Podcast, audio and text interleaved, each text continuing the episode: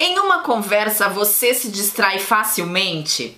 Você sabe como eu sou todas as vezes que eu chamo ele pra conversar? Ele sempre diz que tá ocupado. E eu falo pra ele, mas poxa vida, você não pode falar comigo um minuto? E isso pode colocar em jogo a atenção que você dá pro seu ouvinte. Como escutar é uma habilidade, nós podemos melhorar a forma como nós escutamos. Ouvir com autenticidade pode ser desafiador.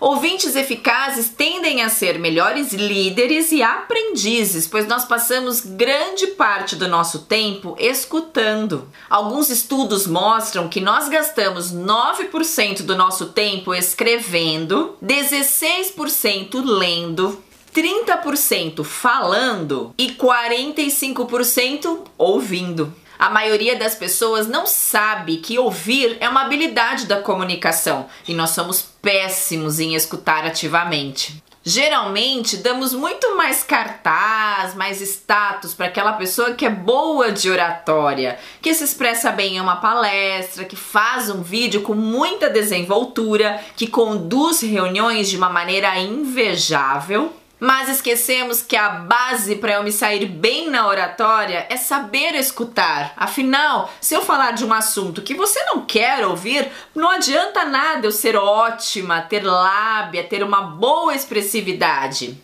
Qual será a frequência que você está falando ou ouvindo em uma conversa? Se você dividisse esse tempo em porcentagem, qual seria a porcentagem de cada um? Segundo a regra oitenta vinte, se você falou oitenta por cento do tempo e ouviu vinte por cento, provavelmente você precisa melhorar a habilidade de escuta. Para ser um ouvinte eficaz, faça o contrário. Ouça oitenta por cento do tempo e fale vinte por cento. Um dos melhores presentes que nós podemos oferecer aos outros é a atenção ao ouvir. Espero que esse vídeo tenha ajudado você a prestar mais atenção nas conversas, na forma de falar e de escutar. Te vejo muito em breve. Até lá!